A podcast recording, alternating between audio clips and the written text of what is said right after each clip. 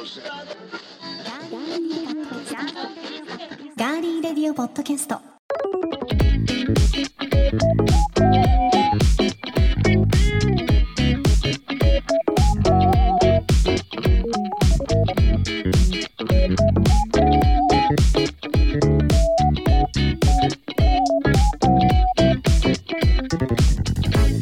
皆さんこんにちは。9月13日火曜日。かがお過ごしでしょうか。今週も名古屋のスタジオからお送りしていきます。ガーリーレディオポッドキャスト。お相手は私高田沙織です。えそして還暦を迎えても過激なファッションや言動で世間の注目を集めております。マドンナ様が8月にリリースしたアルバムのプロモーションの一環で自身の YouTube であの50の質問に答える企画っていうのをやってらっしゃったんですね。そこで後悔した人生の選択を問われてなんとマドンナ様答えたでしょうか？ではこの方に考えて答えてもらいたいと思います。どうぞ。皆さんこんにちは。ディレクターの足立です、えーすいません。僕それを見てないので、えー正解が分かってないので、えー当てずっぽうで言います。お願いします。マドンナが言いそうなこと私ロックスターなんかにならなきゃよかった。でいかがでしょうか？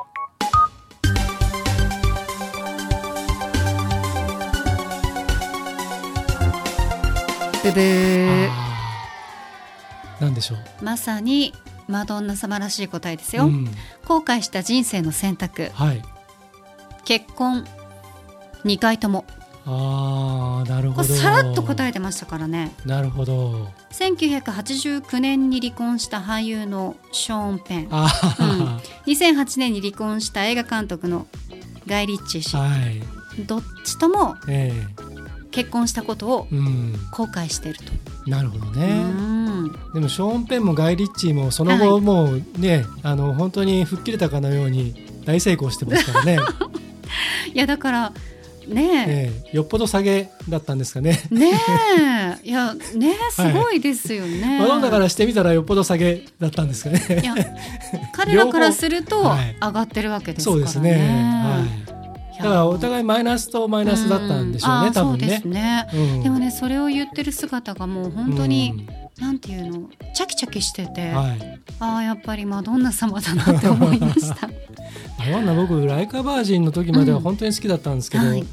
可憐さが残ってる時うですか？ん、防具から以降はなんかちょっとこう違うなみたいな。うんうんうん。レディー・ガガもですから僕あんまり好きじゃないんですけど、えー、あのうん、ああいう感じじゃない頃の2人はすごく好きなんですけどあね。なるほど。ちょっとこうあのまだおとなしさも、大人したっていうかもうちょっとなんていうんですかね、あのまっすぐまっすぐ。ああ、はい。すべてにおいて、はい。うん。ねえという感じでございました、不正解です。あわかりました、はすいません。精進します、正解を当ててほしかったなと思ったんですけど、はい。まあいいでしょまあやり直すよりはね、ううん。はい、前に進みましょう。はいわかりました。では早速え皆さんからいただいているメッセージご紹介しましょう。はい。え当選報告がたくさん届いております、おはい。えメヒカリの唐揚げ、うん。ね当選しましたよと、はいはい。満点さんのはい。メヒカリの唐揚げがつきましたっていううん。メッセージたくさんいただいてるんあですが、りがとうございます。パンダさんから。はいえ番組内の当選発表でパンダさんって呼んでいただきました。ありがとうございます。メヒカリの唐揚げ。美味しそう。楽しみ。っていうね、メッセージ。はい。で九太郎さんも届いたよ。うん。満点さん幸田さん足立さんありがとうございます。さてどうしてくれようか。まず味見からの酒の選定かとはい。これあの愛知県の企業だから、愛知の酒を選ぼうかみたいなこともえーね、はい、書いてありましたけど、うん、楽しみですね。どんなお酒選ばれるんですかね、そしてアピちゃん。はい。メヒカリの唐揚げいただきました。美味しそうポストカードもついてました。ありがとうございます。というメッセージ。はい、うん。そうなんです。あの、えー、漏れなく番組特製ポストカードをつけさせていただいてまして、うん。そこの QR コードから、えー黒田社長ご出演の回を聞けるというですね、はい。仕掛けがしてありますので、はい。はいぜひ捨てないで。えお願いします。友達みんなに見せてあげて 読み読み込んでいただいて、はいそうですそうですはいはい布強していただいて、そうですは、はいいよろしくお願いします。はい。そしてサラシンのしんくんさん。はい、ありがとうございますえ。わーい、メヒカリの唐揚げ届きました。ポストカードめちゃくちゃ嬉しい。番組応募してよかった。ありがとうございますと。はい。しんくんさんは捨てないでうん。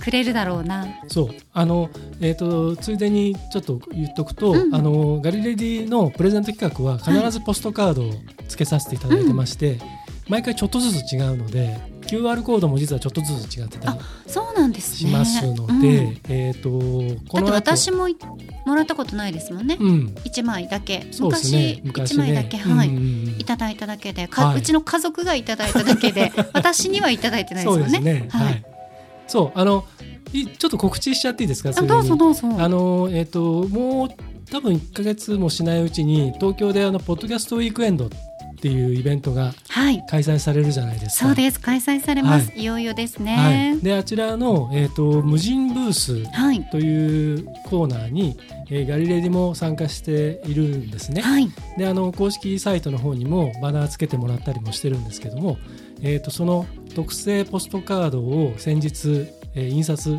出来上がりましてそれをあの事務局の方に送らせていただいたのであの会場でしか手に入らないポストカードですんでうん。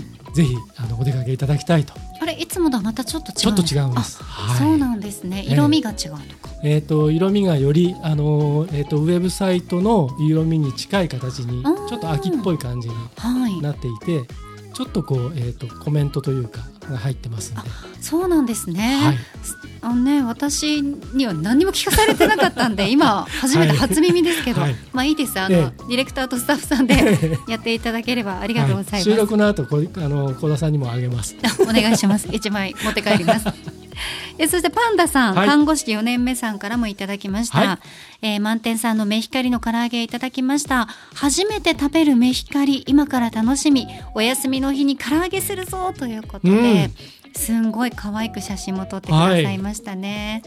ありがとうございます。ありがとうございます。ということで、メヒカリの唐揚げ皆さんまたね、うんあの食べた感想もお聞かせください。ぜひ、そしてヘブンス園原、うん、当たったよというのはおかずさん。はい、ロープウェイから見える紅葉の美しさを楽しんできます。そして温泉も忘れずにと、昼神温泉もね、忘れずに行ってくるよと。はい、えこれに、うん、えー、クーさんから。はい、はい、クーさんは、うん。初めて、あの応この募はされてないんでけど、ですすよね。あのえっ、とおからかずさ絡んがそうなんです、はおかずさんの当選ツイートに対して、うんあのとても素晴らしいとこだよ的なコメントをくそうですよださってるんでねす。よね。うん。えクーさんは、えヘブンスは秋もよし、そして春はロープウェイ乗り場近くは花桃もありで美しいですよ。富士見台やえなさんに歩くので大好きな場所ですと。うん、あ結構歩かれるんですね。ねえ山歩き、うんねご趣味なんですかね。そうですねすごい綺麗な写真、花桃のね写真を貼ってくださっていて、うん。またぜひはい番組にも参加していただきたいです。えそして8度目の夏の夜空さんから、やったー当選ありがとうございます。先日ヘブン園原さんが最近肌寒くなってきたとツイートされてました。はい、確かに朝や夜は少しずつ過ごしやすくなってきましたね。天候を気にしつつ、ここだという日に出かけていきたいと思います。嬉しいということで、はい、おめでとうございます。ここだをですね、ぜひうん、うん見極めてはい、山の天気は変わりやすいですから、お出かけになっていただきたいと思います、えさらに猫娘さん。うん、なんと当選じゃ 可愛いですね。えゴンタと小次郎も一緒に乗れるヘブン園原ロープウェイのペア券が当たったよ。早速星空目指して予定を組むのだといただきました、はい、あのゴンタと小次郎っていうのは彼女の家族のワンちゃんたち二人ですね。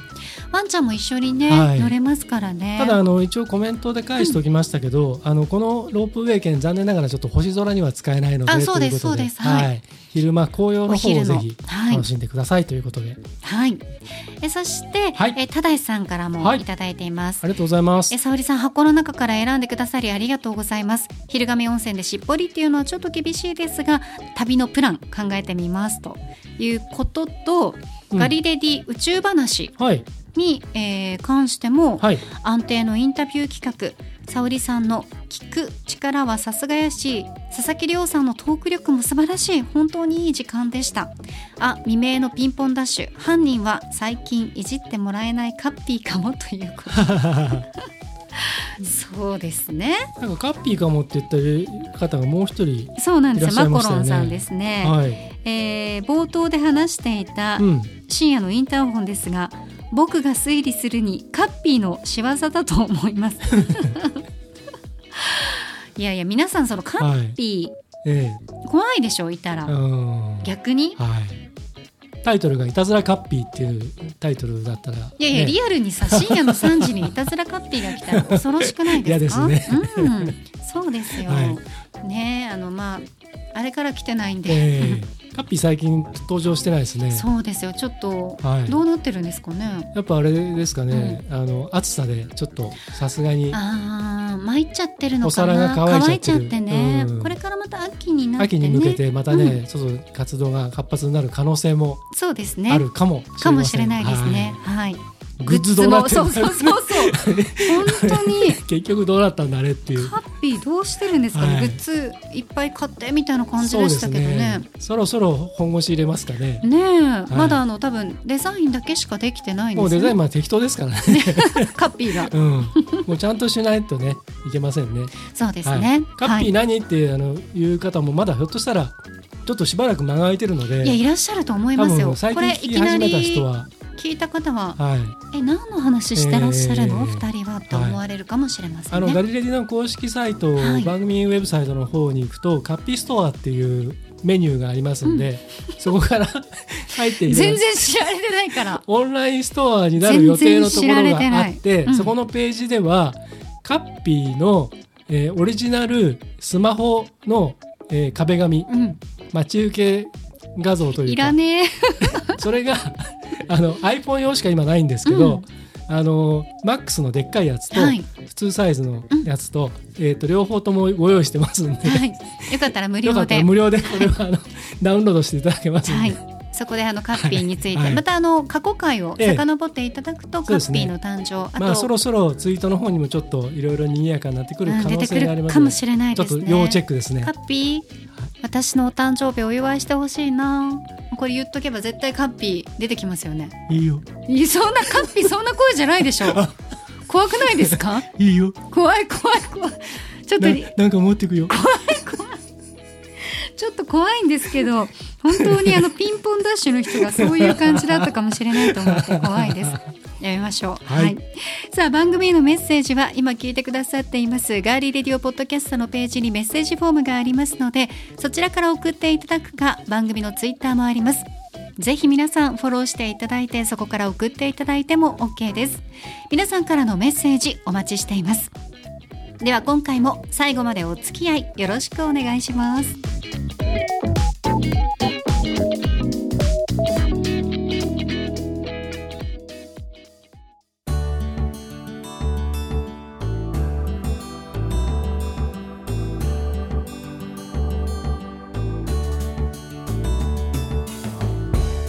名古屋のスタジオからお送りしていますガーリーレディオポッドキャスト。はい、さあいつもはですね、うん。ここから私がいろいろねお話をさせてもらって、はい、ねクロストークしてっていう感じなんですけど、はい、今日は、うん、なんとディレクターのはい。足立剛さんがはい。ちょっとこう喋りたい話題があるということで。あのちょっとですね、うん。今日はあのえっ、と思うところがあってですね、うんうんうん。えーネタを一つ持ってきたんですけれども、はいお願いします。あのまあようやくねコロナであの第7波と言われていたものがまあ落ち着いてはいないんですけど、えちょっと話題が下火になってるかなと思う反面ですね物価の高騰がどんどん今進んでいてーいやもう本当に。日々生活を圧迫し始めているというかね、なんかスーパーとか、うん。薬局とかでもそうですけど、はい。あれこれってこんなに高かった？っうん、てなってますよね。レジ通ってうん。お金、最近ってほら大体あのレジを通った後、はい。あの支払いはこちらでっつってあそうです。あの、ね。はい2番でとか、はい、でそこで現金かとか。カードとかって言われて、はそこで見た時にあれ？って思う。いやいや本当。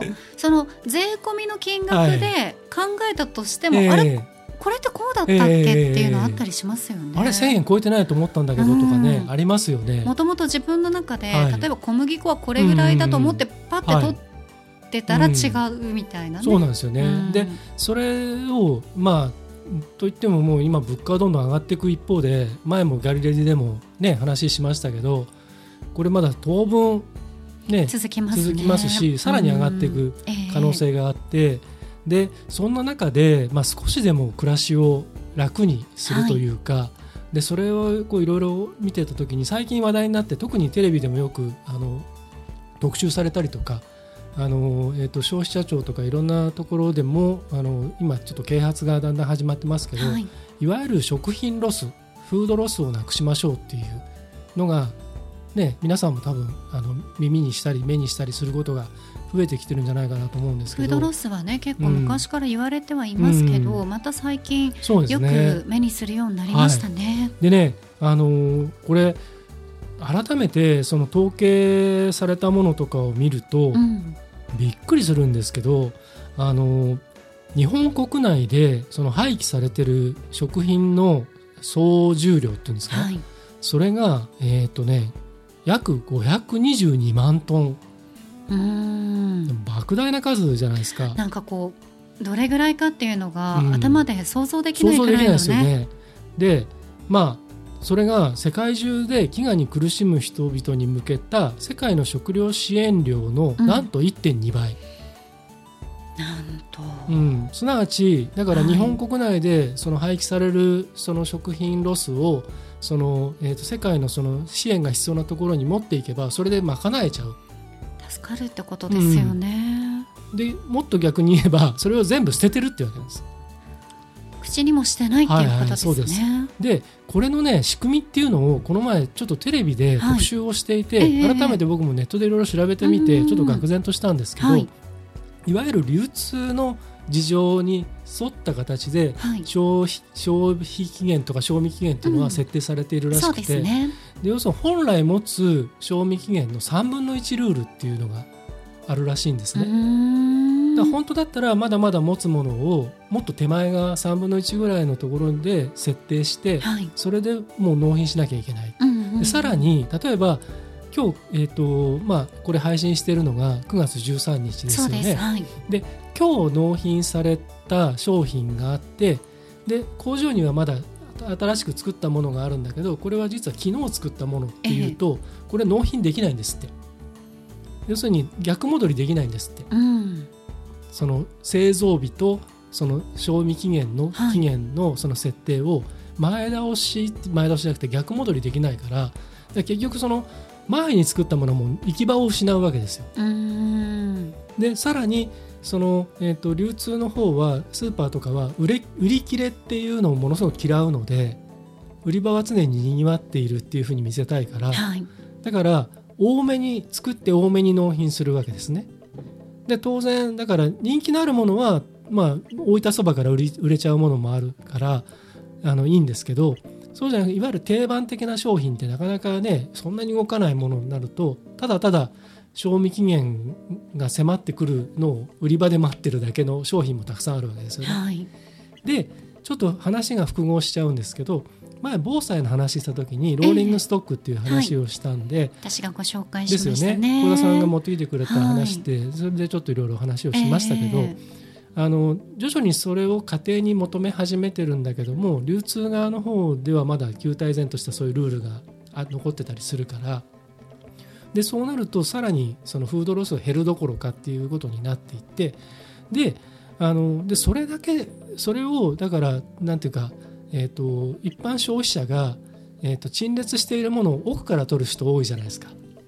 いやね、うん。でもほらえっ、とまあ本当はダメなんだけど、うんうん例えばですよ。誰かがさねえーコロナの時とか誰かが触ったやつって思うと、うんその奥からはいっていう心理もえ私は分からなくはないですけーど、触ってないところのね、うんそうそうそう。はい。でもねなるべく手前からやっぱりね、うん。取りましょうねっていうのを言われてからは手前からもちろん取ってますけど、単純にその手前にあるものっていうのうん。は賞味期限がちょっと短い。1日短いとか,、そうなんだ。だなるべく当然だって早く持ってってもらいたいから。あええそうなんですよ。だから例えば牛乳とかでもあれ見ると何じゃあ知ってる人が後ろからそうです、あそう。うん、そうです。そうです。だからその、はい。人が触ったもの嫌だとかっていう人も、まもちろんいるかもしれませんけれども、大半の人は、うん。えー、と少しでも1日でも賞味期限長い方が美味しいと思ってあー。あとはまあそれはね生活のその事情的に、うん。例えば一人暮らしで日中ほとんどいない。うん。ででもやっぱり牛乳は欲しいストックしときたいってなるとそれは賞味期限長い方がそれはねいいじゃないですか。1日でも長い方が、まあ、1日でも長く持つので当たり前ですけど。だけどだからその、えー、と奥にあるものの賞味期限がちょっとでも長いものをみんな取っていく。でそうなるとその明日賞味期限が切れちゃうっていうものが手前側で一つ残ってたりする。でも、うんそうすると賞味期限が近くて残っちゃうと結局それ1日過ぎると廃棄する。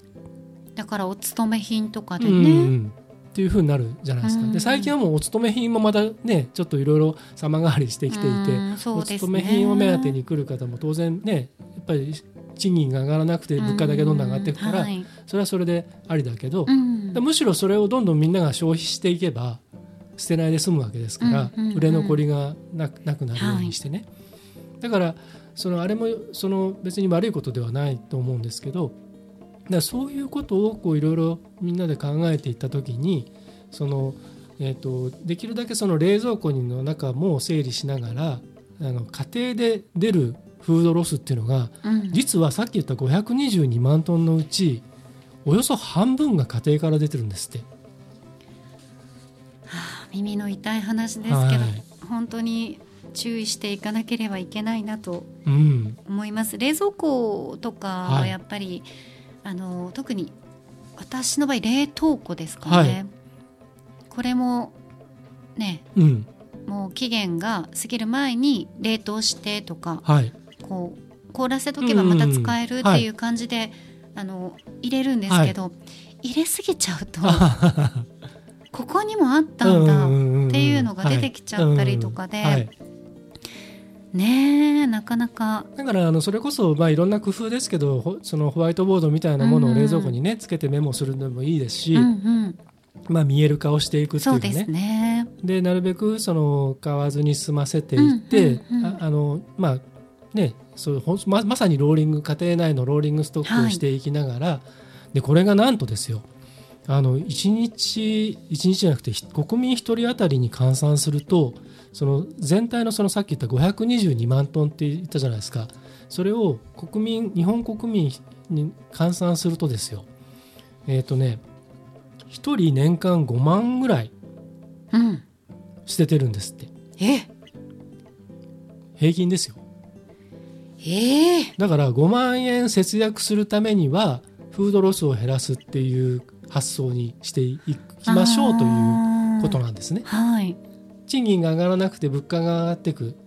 でだったらせめてその家庭内のフードロスとかを家庭内もそうだし職場とかいろんなところのフードロスをねなくしていくことによって、うんうんまあその直接ではないですけど直接5万円もらえるわけじゃないですけどその5万円を節約っていうかねするっていうことの考え方なんですよね。うーん。でさらにその今はウェブサイトの方で、はい。あの蔵出しっていうあのソーシャルサービスがあって、ええこれはですねあの、えー、とメーカーでたくさん作っちゃったりとかあとパッケージが変わって古いデザインのものとか。ありますね。旧パッケージ、はい。うん、あとはあの中身は一緒なんだけどはい。とか、あと季節限定品とかあるじゃないですか。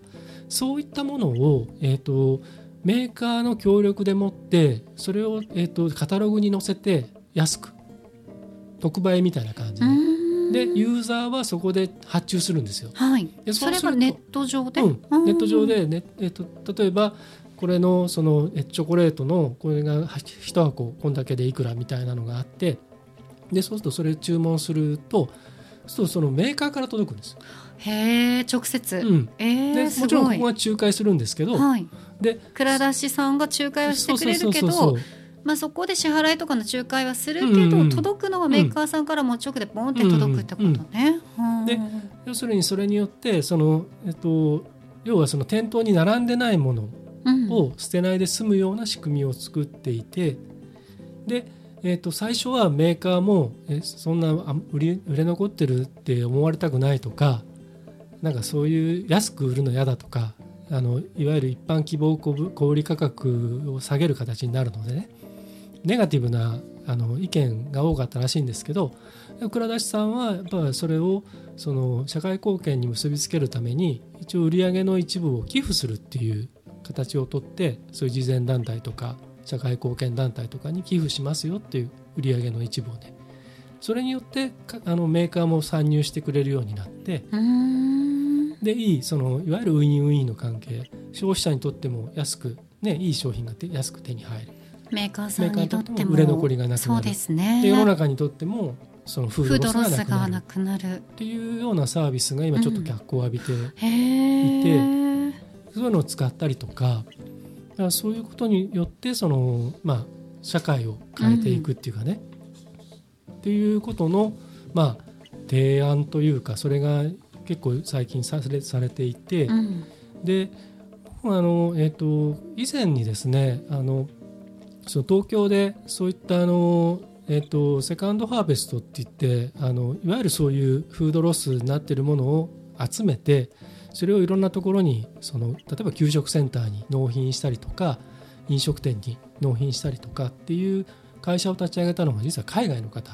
でいち早くもうかれこれ10年以上前にそういうのを立ち上げた方がいてその方といろいろ昔からお話をさせていただいたりちょっと広報のお手伝いさせていただいたことがあるんですけれどもまだその当時はね誰もあんまりこうあのちょっと意識高い的な方ぐらいしかやっぱりそういうのを利用されてなかったんですけど、まあ、こんだけね物価とかいろんなそのことで切実になってくるとあの単にその自分の損得だけではなくてこういうふうにすることによって世の中変えていくっていうことを一人一人がねやっていくことが今求められているのかなということでですね今回ちょっと提案させていただいたと フードロス、はい、蔵出しさんいいですね。はい。うん、これあのちょっと私も検索して、えっとうん、蔵出しであのカタカナでもローマ字でもやると出てくるので、はい、あのちょっとチェックしていただければなというふうに思います。はい。はい。ぜひ皆さんもね、うん、やってみてください。はい。私ももう冷蔵庫、冷特に冷凍庫かな、うん、また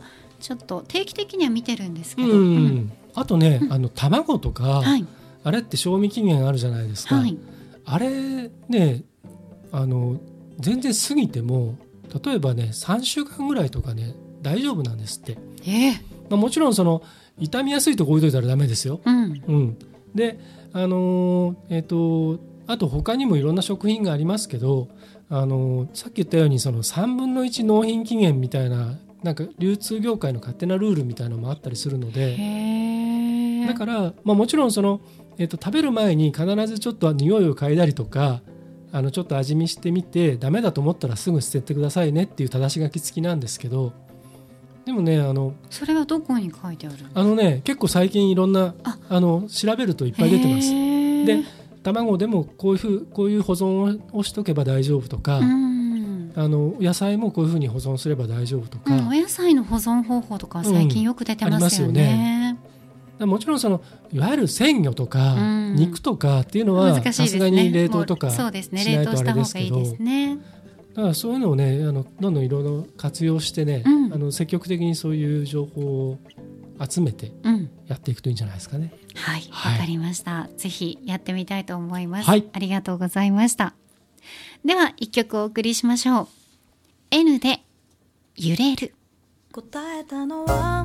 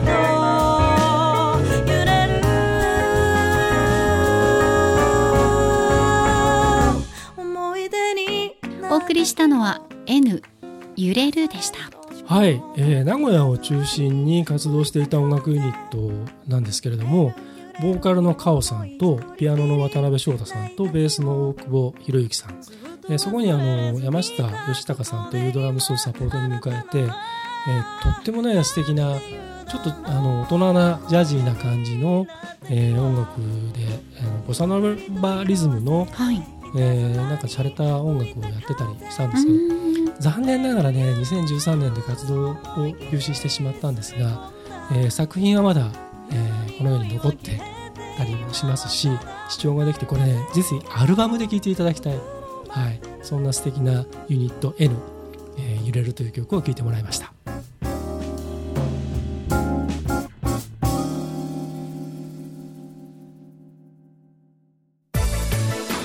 続いては今回の気になるニュース。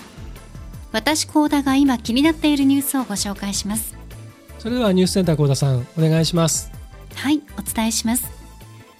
昭和の大ヒット商品で一世を風靡したポータブルカセットプレーヤーウォークマンの初代モデルが令和でも大人気で取引されていることが中古品市場とオークションの動向から分かりました。価格は10年前のおよそ5倍に高騰しているとのことです以上ニュースをお伝えしました。ありがとうございました、えーカセットテープが今また、えー脚光を浴びているということで、えーちょっと面白いなというニュースです。それでは深掘りしていきましょう。はいでは補足してまいります。昭和に浸透しましたカセットプレーヤーが令和の今人気を集めているということで携帯型プレーヤーとして一世を風靡した初代ウォークマンの中古製品の取引価格はなんと10年前のおよそ5倍、すごいね、うん高騰してるんです、はい。価格を抑えたオリジナル製品の売れ行きも好調でターゲット世代の中高年層だけではなくレトロブームが広がる若者にも浸透しつつあるということなんですね。はい。やっぱりコロナ禍で巣ごもりの需要というのがたくさんありますよね。はい。うん、で今も続いているんですが、うん手間暇のかかるこのアナログ感あふれるカセットプレーヤーの人気というのは今後も続くんじゃないかという見方が出ているそうです。はい。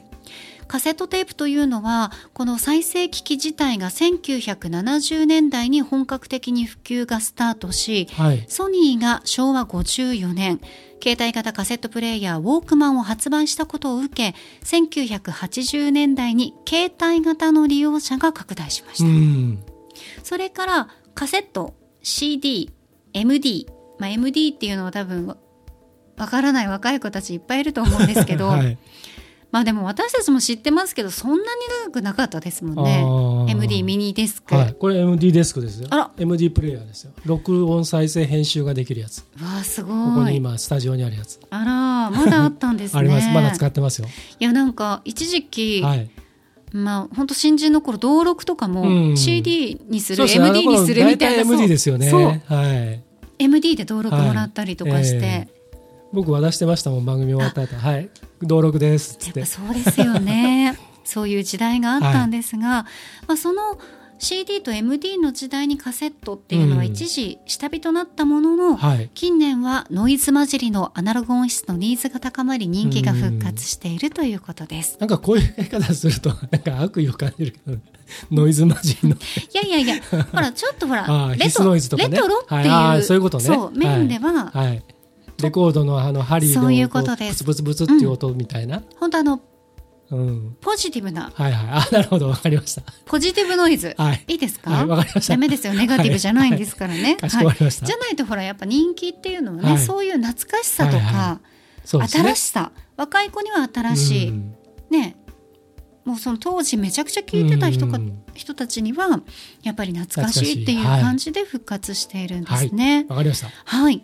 で、中古品の売買取引などを実施している店舗によりますと、うん。昭和54年発売のソニーのウォークマンブランド TPS L2 うん。という種類は、正常に動くものは5万円以上で取引されているということで、当時、はい。えーまあ、およそ1万円ぐらいだったうん。平成24年の時を大きく上回っているとはい。いうことですね。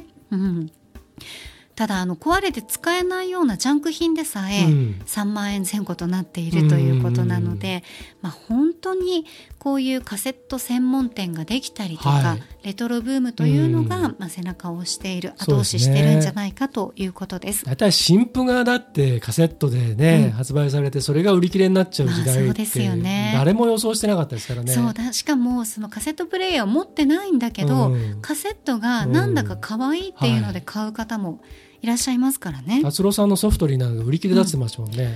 いやでもあれはねやっぱはいカセットとかレコードで持ちたいっていう方うんたくさんいらっしゃいますよね。ありますはい。でこの昔発売されていたソニーのこのウォークマンブランド、うん。一体どういう方が購入されているかというと、はい。まあ、昨年でいくと購入者の平均年齢は47.9歳うん。所得水準の高い中高年中高年層らの関心が高いと見られているそうです、んんただですよはい。1990年代後半からうん2010年前後に生まれたいわゆる Z 世代の若者の皆さんも、うんこのカセットプレーヤーをうんやっぱり求めてはい。店頭にね、うん並んだりとかしてるそうで、はい。特にえセレクトショップを手掛けているビームスさんが令和元年から自社のブランドロゴビームスレコーズと記されたオリジナル商品をこう2種類販売されてるんですよね。すごいよね。うん、すごいです。おしゃれですよね。え価格が4、5千円台ということで、はい。まあ Z 世代の皆さんにもこう、うん比較的手にしやすい金額なのかなと思ってるんですが、累計販売数がおよそ2000台に上っています。すごいよね。でもね。こんなの、こんなのつっちゃいかんけど、2000台だよ。2000台ですよ、はいうん。やっぱりお値段の設定っていうのは非常に大事なんですね。そうですね。はい。10代前後の購入者の方もいらっしゃるということです。うんコビームスの担当者の方によりますと、はい。コロナ禍で在宅時間が増える人が多い中で音楽を聴く際に即効性よりもカセットをセットしてあのカチャッと入れてうんうんうん再生ボタン停止ボタンを押すという一連のアナログな行為が愛おしく魅力的に映っているようだと分析されています。うん今年の売り上げが前年比で2割増となる見込みのカセットプレイヤーもあって今後もこのトレンドは続くだろうということですうね。んいかがでしょうか？あの僕も本当にあのずっと学生時代から使ってたんですけど使ってましたよね。あなんかほらあれなんだよね。ソニーのウォークマンと、はい、ウォークマンの CD プレイヤー出たでしょ？はい、ディスクマンね。あディスクマンそう、ん。ディスクマンが出てからは、はもうディスクマンで音楽とか聴いてたんですよね。そうですね、で MD がはい。出てからは、うん。MD 聞くやつ、うん。い MD ウォークマン。あそれ。はい。全然名前覚えてないんだけどあのそれこそ全部使いました。我々の世代は、うん。カセットテープは当然その最初から音が入ってるものではなくてそうですよ。生テープっていうのがあっそてそれをまあ3本いくらとかで買ってきてでレコードとかあとラジオ番組とかをエアチェックしたりとかしたものを録音してっていうまず録音するっていう行為がまず一つ最初にあるじゃないですか。そうですよ。小さい頃にだって、テレビのね。テレビのね、うんこうなんかスピーカーに向けてっていうかテレビに向けてカセットデッキを置いてカチッてしましたもん。絶対喋るなよっていう。そう、やってる最中はね。うん、そこの曲が撮りたいから。郵便屋が来ちゃったりとかね。お父さんがね そう。なーって言ったりとかね、うん。そういうのがあるんですけど、はい。とにかくまず録音するという一つまず第一ミッションがあるじゃないですか。ええでそれがあってそれで自分で好きなそのカセットを作って、うんでカーステにしてもそのウォークマンにしてもで例えば彼女なんかができたりするとよくある話ですけどイヤホン片方ずつ使ってその同じテープを一緒にこう聞くみたいなね。でそのデートの時にうん。その、そんなこといいですうんね、デート用のそのカセットを作って選曲してはい。でそれで、まあ、車を運転する時でもカーステもそうなんだけど街を歩く時もそのウォークマンでみたいなのがあったりでそれがその CD が今度出たことによって録音っていう手間がいらなくなってはい。購入した CD をそのまま持ち歩くっていう、でそこで多分ここがものすごい大きな差があると思うんですようね、ん。その世代的に。でえっ、と私たちはその CD 世代。うんそこが足立さんとちょっと違いますもんね、だから今のその、えー、と今ブームになっている人たちの中でそのいわゆる本来のターゲットというか40代以上の、えー、と方々にとってみればその録音するっていうことはそんなにあの当たり前のこととしてあのちゃんと機材さえあれば今だって例えばパソコンとかからでもあのインターフェース使えば録音もできますんで、えー、とそういうことが全く億劫じゃなくて、えー、と当たり前だと思ってる方々は昔と同じような使い方をしてるでしょうけど逆に今の若い世代はその4 5千円のそういう、ね、廉価版のものを購入する人たちっていうのはもう最初から多分、えー、と音が入ってる状態で売られているものを聞いてると思うんですよね。うん。自分でだからその好きな曲だけを集めたカセットを作ってっていうのは多分もしかするとこれからちょっともしかするとちょっとこう人気が出てくる可能性があるかなと思って、あうん、だからそのープレイリストをね、うんそのままカセットテープに詰め込みましたみたいなね。あえてそれをそのデジタルでそのサブスクで聞くんじゃなくて一回自分で加工してそのフィジカルなものに作り変えてでそれをこうさっきねちょっと紹介にもありましたけど、はい。プレイボタンをカチャって押したところから音楽が鳴り始めるっていうお音楽っていうか音がね。でカチャって止まると止まる。当たり前なんですけど、そのなんていうかそれがまたもしかするとちょっとこうあのいわゆるサブカル好きな人たちの中で 中に火がつきそうな気がしますけどね。うんうん。そうですね。だからこういうポッドキャストなんかももしかしたらカセットテープで番組をそのなんかまあ販売っていうかまあなんかそういうことも面白いかもしれないですよね。ああ、うん、だからアーティストが CD とかうんカセットを作ってあれするのと同じようにパスポッドキャストって、ね、いつでもどこでも聞けるっていうものが当たり前の概念としてあるじゃないですか。例えばガリレディのちょっとおもあのスペシャル版じゃないですけど特番みたいなのを30分片面30分裏面合わせて60分っていうカセットにしたものをなんかこうウォークマンとかで聞くっていうの面白いかもしれないですあいいかもしれないですね。うんカッピーに歌ってもらえますあか。ーねカッピーのうん、なんだった？カッピー温度とか？ななんだった？ん？なんかサイトがあるんでしょカッピーあオンラインサイあ、ト？うん、カッピーのオンラインストアみたいな。カッピーストアみたいな。カッピーストアで？あ、そうね。ねそれもいいかもしれないですけどね。それリリースしようかうな。んカッピー需要が少なさそうですけどね。まあまあま本当にね。一応だから受注生産すればいいですよ。あそうですね今今ほら、うんサカナクションもそうですから、ですよね。受注生産ですよ、うん。そう。ねえ。とりあえずあの 10, 10個うん。注文が来たら出して1回売り切れになってまた10 10個個は来ないでしょカッピー。カッピー温度に10個はちょっと来ないんじゃないですそうねカッかピーは10個は無理かな。なんかね例えば私とか、はい。ディレクターとかがはい。こう好きなね、うん。その注文いただいた方のご注文いただいた方の好きな、はい。なんか本の一小節を朗読とか読み上げて吹き込みますよとかね。うん。うん。僕そういうのだったらいいですけどね。僕ギター弾くのではい。幸田さんちょっと鼻歌ぐらいに歌ってもらって、うん、ちょっと優しい感じで鼻歌っていう言い方はちょっと申し訳ないです、はい。ちょっと優しい感じで歌ってもらって、歌う？はい、ね、それをちょっとカセットに入れて、どんな歌を歌えばいいんですか、うんうん好きな歌でいいですよ、はい。そういうのとかもしくは朗読でもいいですけど、なんかそういうのちょっと作品にしてそうそう一つの作品だと作品にすればいいですよね、うん考えればいいかもしれないですカッね、ピー温度だよとかって言ってるやつじゃなくて。そうあもうカッピー温度は 却下ということです。カッピーダメかよ。ダメです。はい、今週の気になるニュース、初代ウォークマン価格高騰、昭和カセットプレイヤーブームについてご紹介しました。名古屋のスタジオからお送りしてきましたガーリーレディオポッドキャストエンディングのお時間です。はいではエンディング恒例〇〇の時に聞きたいおすすめの一曲。うん。今回のテーマは足立 D です。お願いします。かしこまりました。じゃあ発表します。今回のテーマ休日のランチタイム。